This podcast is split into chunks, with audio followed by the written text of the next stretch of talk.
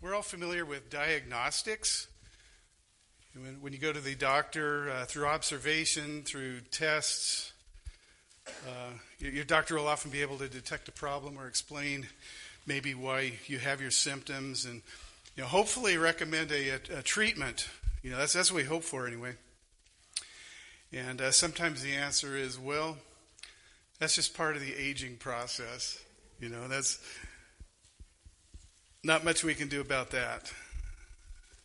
And, you know, whenever we power up an electronic device uh, these days, there's a series of self checks, diagnostics that uh, this device goes through to. Uh, to check the health of that device to see whether it's running or not. You know, when we when we start up our cars, these tests are run, and we always hope not to see some strange light on the dashboard that we've never seen before. But these, these diagnostics, these tests, these, these indicators are, are there for a reason. Uh, a 2008 Harris Interactive Survey sponsored by CarMD.com found that 10% of the 2041 U.S. adults polled were driving a car with its check engine light on. They said an alarming 50% of those cars were showing signs of an impending breakdown. And they indicated that that light had been on for over three months. Another 10% said the light had been on between one and two months. Now, Kristin Brocoff, marketing manager for CarMD, says it's particular, that's a particularly sobering statistic because the U.S. government put the onboard diagnostic system in place to alert drivers when their vehicle was emitting too many emissions or had a problem. The light can, uh, can indicate, signify something potentially costly, possibly dangerous to the passenger or passengers or others on the road. You know, it's important that drivers take it seriously. And the survey found drivers had a whole litany of excuses for ignoring this light. Some turned a, some turned a blind eye towards the indicator because of the uh, Severity of the problem seemed questionable due, due to the car running fine. Others pointed to a lack of insufficient funds. Still others simply noted they just didn't have time to worry about diagnostics and subsequent repairs. And just as we can, just as we can ignore uh, the signs when our physical health is at risk, or we just keep driving the car when that light is on, uh, there will be disaster. We, just as we can do that, we can ignore the warning signs that God has given us uh, concerning our spiritual lives. If we don't heed these warnings, the, the consequences are going to far exceed burning up your engine or, or having a heart attack. You know, ignoring these warnings will have an eternal consequence. Today's text is uh, 1 John chapter 2, verses 3 to 3 through 11, where, where John gives us three spiritual health checks. Three spiritual diagnostics, if, if you will. Read with me, John, 1 John 2, starting in verse 3. By this we know that we have come to him, or come to know him, if we keep his commandments. Whoever says, I know him, but does not keep his commandments is a liar, and the truth is not in him. But whoever keeps his word, in him truly the love of God is perfected. By this we know that we are in him. Whoever says he abides in him ought to walk in the same way in which he walked. Beloved, I'm writing you no new commandment, but an old commandment that you had from the beginning. The old commandment is the word that you have heard. At the same time, it is a new commandment that I'm writing to you, which is true in him and in you because the darkness is passing away and the true light is already shining. Whoever says he is in the light and hates his brother is still in darkness. Whoever loves his brother abides in the light, and in him there is no cause for stumbling. But whoever hates his brother is in the darkness and walks in the darkness and does not know where he is going because the darkness has blinded his eyes. Uh, Lord, I pray as we uh, as we open up your word that you would enlighten your word, Lord. Help us to uh, hear from you. Lord, open our open our ears to, to receive what you have for us this morning and change us, Lord. In Jesus' name. Well, we need to come to God today in utmost humility and, and evaluate these three things. You know, do we know God? Do we abide in God? And are we in the light? And God has given us clear ways to make these evaluations, and we need to take them uh, very, very seriously. So, check number one Do we know God? Do we know Christ? You know, pr- probably everybody in here is going to say, Well, of course I do. You know, some, some might even be offended by the question, but uh, there are, I suppose, millions of people who go to church every Sunday and sit and listen to messages and sing the songs and go through the motions who have, have never met Jesus, who do not know him. And I've talked to uh, many pastors about, you know, one of the things that keeps pastors up at night is the thought that there, there may be people out there in the chairs in, in the in the pews who, who have never received the Lord Jesus as as their Savior. You know, maybe looking uh, good on the outside, but spiritually dead. Not ever having known Jesus Christ. And, you know, Jesus has a very stern warning in, in Matthew 7 21 through 23 about this. He says, Not everyone who says to me, Lord, Lord, will enter the kingdom of heaven, but the one who does the will of my Father who is in heaven. On that day, many will say to me, Lord, Lord, did we not prophesy in your name and cast out demons in your name and do many mighty works in your name? And I will declare to them, I never knew you. Depart from me, you workers of lawlessness. Jesus wants a relationship with us. He wants us to know him. He wants us to be in fellowship with him. You know, in the Gospel of John in chapter 10, Jesus speaks of his sheep and of himself as the shepherd of these sheep, the good shepherd. He says, I am the good shepherd. I know my own, and my own know me. Just as the Father knows me, and I know the Father. You know, so it's one thing to know about Jesus, another thing altogether to know him.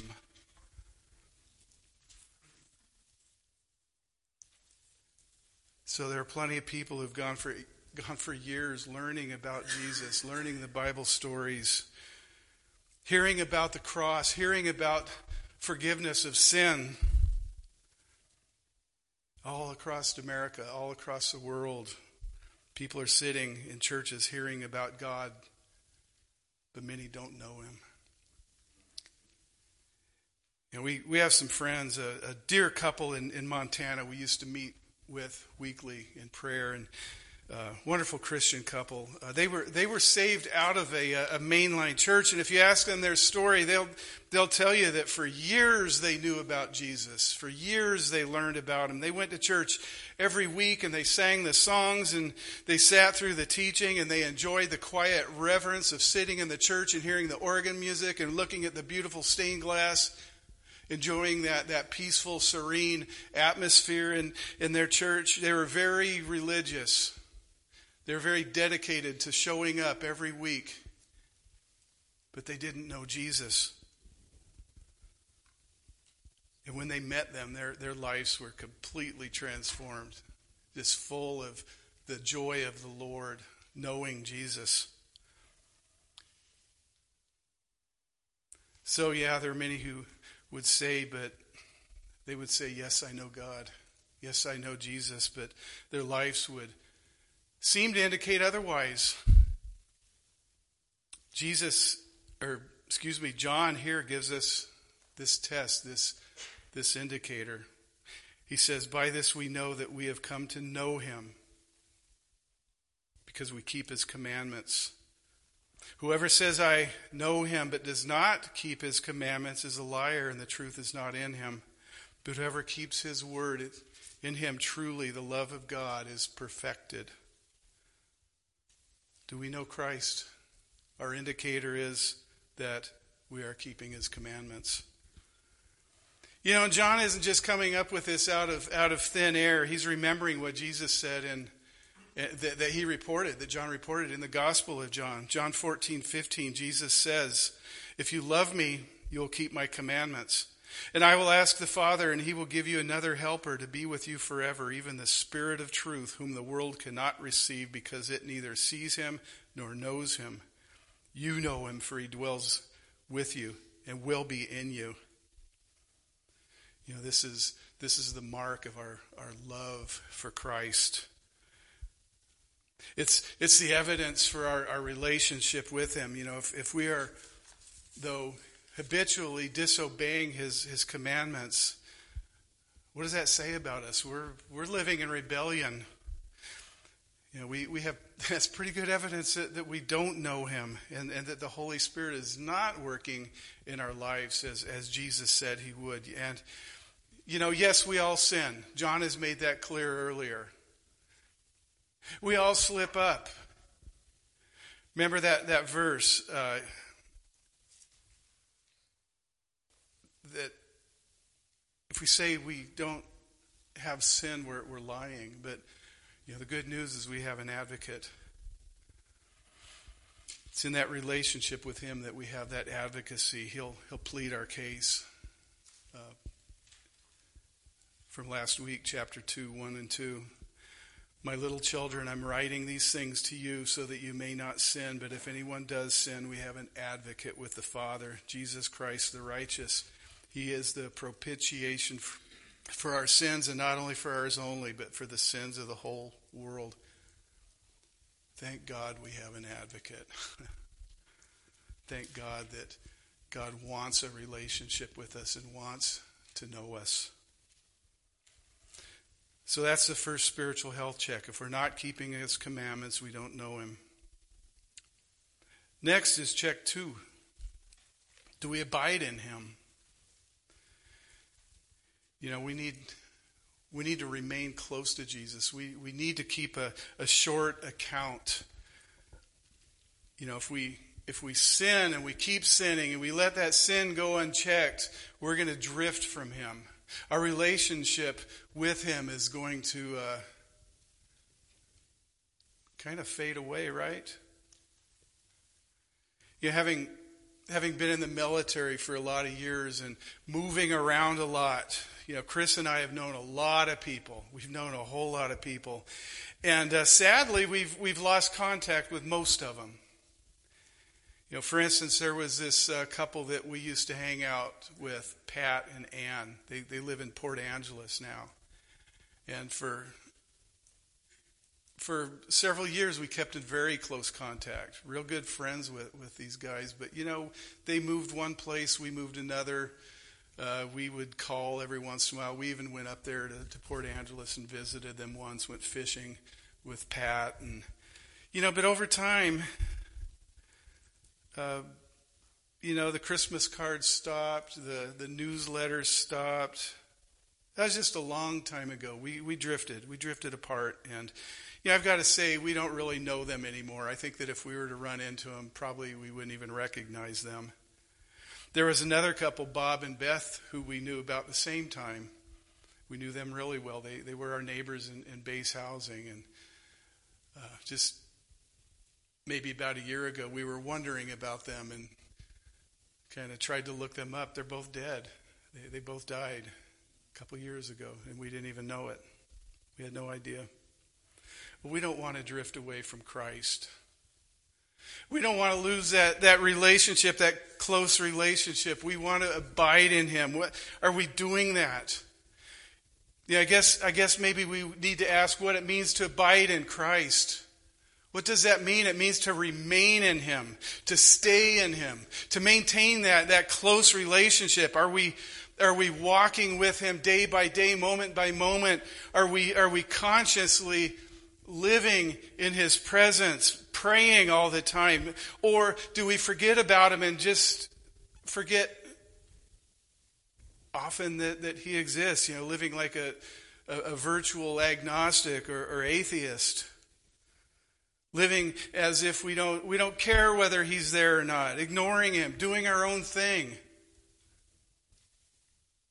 When we go to John 15, 4 to 7, we see what Jesus has to say about abiding with him. He says, Abide in me, and I in you. As the branch cannot bear fruit by itself unless it abides in the vine, neither can you unless you abide with me, in me. I am the vine, you are the branches. Whoever abides in me and I in him, he it is who bears much fruit. And apart from me, you can do nothing. If anyone does not abide in me, he's thrown away like a branch and withers. And the branches are gathered and thrown into the fire and burned. If you abide in me and my words abide in you, ask whatever you wish and it will be done for you. John says, by this that we, we may know that we are in him. Whoever says he abides in him ought to walk in the same way in which he walked. So, do we abide in Christ? Here's, here's our indicator. We will walk the way Jesus walked. You know, are we living in the same manner that, that he lived? Are we living in the same mindset and attitude that he had? Remember Philippians 2 have this mind which was in Christ who emptied himself and came as, as a servant. Are we, are we like him? Do we live the way he lived? You know, read the Gospels. What does Jesus say he came to do? Not his will, but the Father's will. Are, are we doing that? Are we here to do the Father's will? Are we motivated by doing what God wants, or are we motivated by the things that we want, the things that will benefit us the most? Jesus came to earth for, for many reasons. You know, one was to seek and save that which is lost. He was, he was sent by the Father so that whoever believes in him won't perish but will have everlasting life. That's huge. That's huge. Are we here for other people? He came to give us an abundant life, way more than we can even imagine. He's, he's also come to give us an example to follow, and that's what John is addressing here. Walking the way Jesus walked means following his example in all things. So it'd be good to look here at what Jesus said about following his example. Jesus himself, when he washed the feet of the, the disciples, remember that story? He put himself out there as, as an example before us. He was a servant. He came as a servant. And he said in John 13, 12 through 17, Do you not understand what I have done to you? You call me teacher and Lord, and you're right, for so I am. If I then, your Lord and teacher, have washed your feet, you also ought to wash one another's feet, for I have given you an example that you should do just as I have done to you. Truly, truly, I say to you, a servant is not greater than his master, nor is a messenger greater than the one who sent him. If you know these things, blessed are you if you do them. Oh, we've got a great example to follow in, in Jesus. Check number three Are we in the light? Are we in the light?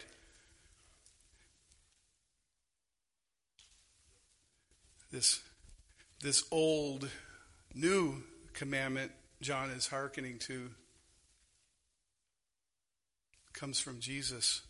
Jesus' teaching in John 13, 34 through 35. He, Jesus says to his disciples, A new commandment I give unto you, that you love one another. Just, just as I have loved you, you are also to love one another.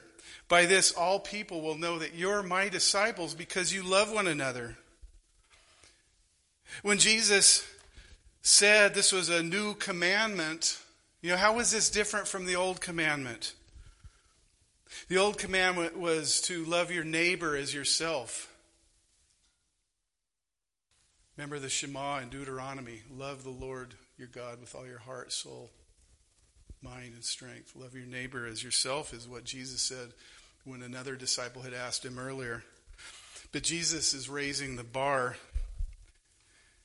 He says a new standard for love is to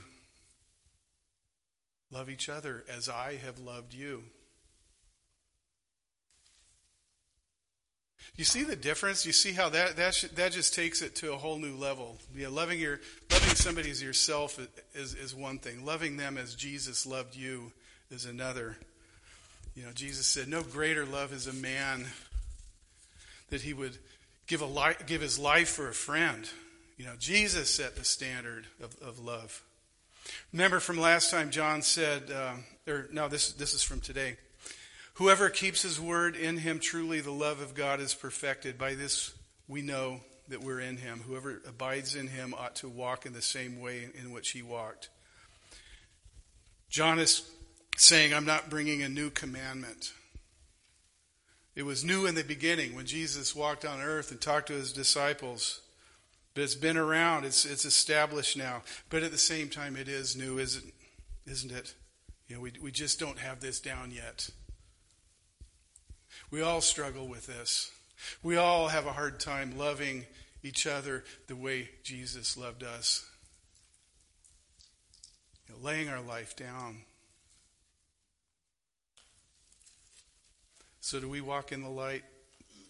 The indicator is we will love our brothers and sisters in Christ. Verse 8, he says, at the same time, it is a new commandment that I'm writing to you, which is true in him and in you, because the darkness is passing away and the true light is shining. As we get closer in fellowship to God, our sin is exposed by God's light. John wrote about that earlier. When we confess our sin, He's faithful and just to forgive us our sin and to cleanse us from all unrighteousness. Our, our fellowship with Him gets closer still. And so John gives us this test.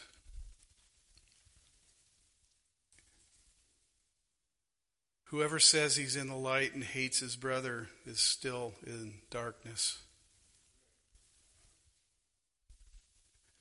In, in chapter 1, verse 6, uh, John had spoken about people who claim to have fellowship with God yet walked in the darkness. You know, and if so, they were making a false claim. Uh, if they're walking in darkness, they, they don't have fellowship with God. They're, they're far from Him. He, he said, if we say we have fellowship with Him while we walk in darkness, we lie, we do not practice the truth. But here he's more specific, more specific about the sin. You know, anyone who claims to be in the light but hates his brother is still in the darkness. You know, John is stating what this what this darkness is in this case. It's it's this ongoing hatred. And, and he uses the, the present tense of this, this verb to hate of fellow believers, this ongoing hatred of fellow believers. If you have that, you're walking in darkness. Oh, and you you know you might think you have good reason to, to hate your brother. You know, you might feel that it's your right to hate your brother. But you know what? God does not give us that option. You know, one's hatred of, of fellow believers indicates for sure that we're still in the darkness. If we hate our brother, we're, we're actively living in sin. We're actively living in rebellion. We're, we're not walking in the light. We're not walking with God. We're not abiding in Christ. We cannot love God and hate our brother or sister. Now, conversely, John says in verse 10 Whoever loves his brother abides in the light, and in him there's no cause for stumbling.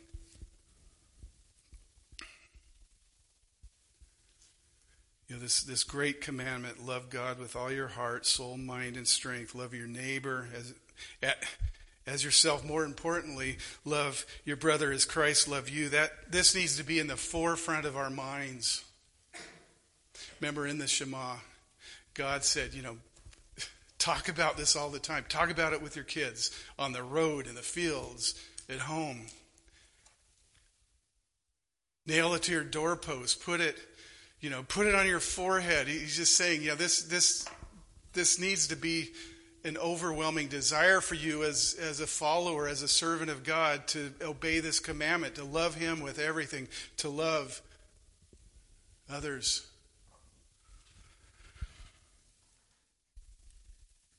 If we're living in disobedience to this command, though, we're going against God. If we are with God, we're going to be living in love. We're going to be walking in God's light. And John says that when we're walking in the light, in us is no cause for stumbling. When we hate, we are our own cause for stumbling. You know, in, in your mind's eye, think about think about being in a dark room with all the what's that? Like that cave. Oh, I'm thinking about walking in a room and stubbing my toes and hitting my shins and you know, just stumbling over, over things because I can't see, there's no light. Stepping on the kids' Legos with bare feet, you know. You know, that's not what John is talking about. Those, those are external things that we're stumbling he's, over. He's, he's saying that he's talking about a cause for stumbling that's in you, an internal cause of, of stumbling. You know, our, our stumbling blocks many times are within us. And Jesus gives us a good picture of this in, in, or excuse me, James gives us a good picture of this in James 4, 1 through 2. He says, What causes quarrels and causes fights among you? Is it not this that your passions are at war within you? You desire and you do not have, so you murder. You covet and, and cannot obtain, so you fight and quarrel. James is describing these, these selfish desires that go unmet and cause conflict within us. What would those desires be called? They're things that displace our love for God. They're idols.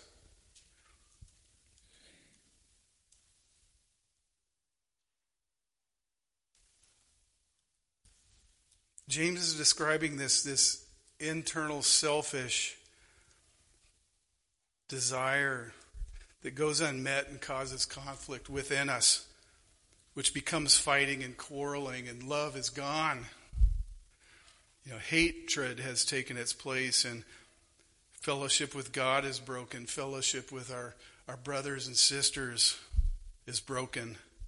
Verse 11 Whoever hates his brother is in darkness and walks in darkness is, does, do, does not know where he is going because the darkness has blinded his eyes. This blindness, what is it?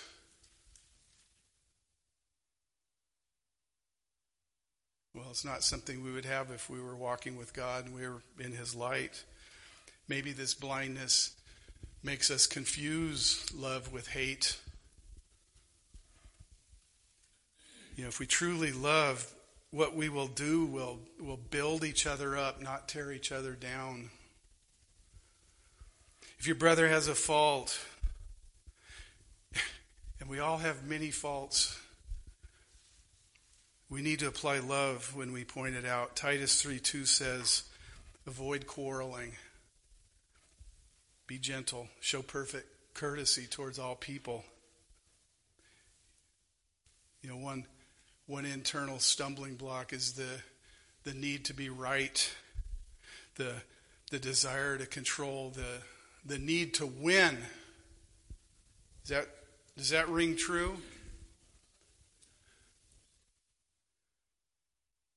Galatians 6:1 says, "Brothers, if anyone is caught in any transgression, you who are spiritual should restore him in a spirit of gentleness. Keep watch on yourself lest you too be tempted." We need to be motivated by love. The Bible says, let all you do be done in love. Well, so here's these these health checks, these spiritual health checks, three of them. We uh, we ignore these indicators at, at our own peril. Um, one of our one of our children had a car, and it had this this strange little warning light. It was shaped like an oil can. And so the light went on. This, this oil can lit up. It was red, but that's okay. It went out after about a minute. I, I, did, I didn't know about this at the time, but uh, you know, it went on a little later and it went off, and it just you know started coming on more frequently. After a while, it was on the whole time. It was on continuously, and so our, our child said, "Well, I think what that means is I should probably get my oil checked when I get a chance. And uh, you can guess the outcome. Well, John gives us these three indicators of spiritual health. You know, do we know Christ? If we don't keep his commandments, we don't. Do we abide in Christ? If we don't walk like him in the same manner as him, we don't abide in Christ. Are we in the light? Well, if, if we hate our Christian brother or sister, we don't. We aren't. If we ignore these, these health checks, these, these warning lights, uh, the outcome is going to be disaster. Um, so each of us, each of us needs to daily examine our hearts. Invite God to shine His light into the deepest, darkest corners of, of our hearts. Help ask Him to uh, reveal those things that are in us that are sinful. Help Him to reveal those things that uh, maybe are even matters of, of neglect in our, our spiritual lives. You know, Psalm 139, 23 to 24. The psalmist prays to God Search me, O God, and know my heart. Try me and know my thoughts. See if there be any grievous way in me, and lead me in the way everlasting. Let's pray. Our, our Father, in Jesus' name, um, I pray that for myself, Lord. Search my heart. Lord, search our hearts, uh, for they are they're deceitful and desperately wicked. Lord, show us those, those areas in our, our lives where we have not yet yielded and submitted to you. Uh, take our minds, Lord, and, and transform them. Conform us, Lord, into, uh, into the image of Christ. Uh, for his glory, we pray. Amen. Yeah, the. Uh,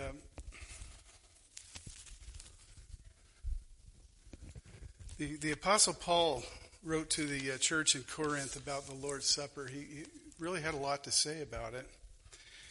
Uh, in 1 Corinthians 10 17, or 16 and 17, he says, The cup of blessing that we bless, is it not a participation in the blood of Christ? And the bread that we break, is it not a participation in the body of Christ? Because there is one bread we who are many are one body, for we all partake of the one bread. You know, this is this is a declaration of unity. This is a declaration as coming together as, as the body of Christ when we come together for communion. We come together to remember the, uh, the gospel, the gospel of reconciliation, where our relationship with God was, was broken by sin, and Jesus came, and on the cross, reconciliation was made possible. We come to remember this gospel of reconciliation. We, we come together in, in unity, one body, one bread. But in, in chapter 11 of, of the same book, 1 Corinthians chapter 11, he, he writes about division in the church. And he's still talking about the Lord's Supper. He says, in the first place, when you come together, I, I hear that there are divisions among you. And he talks about,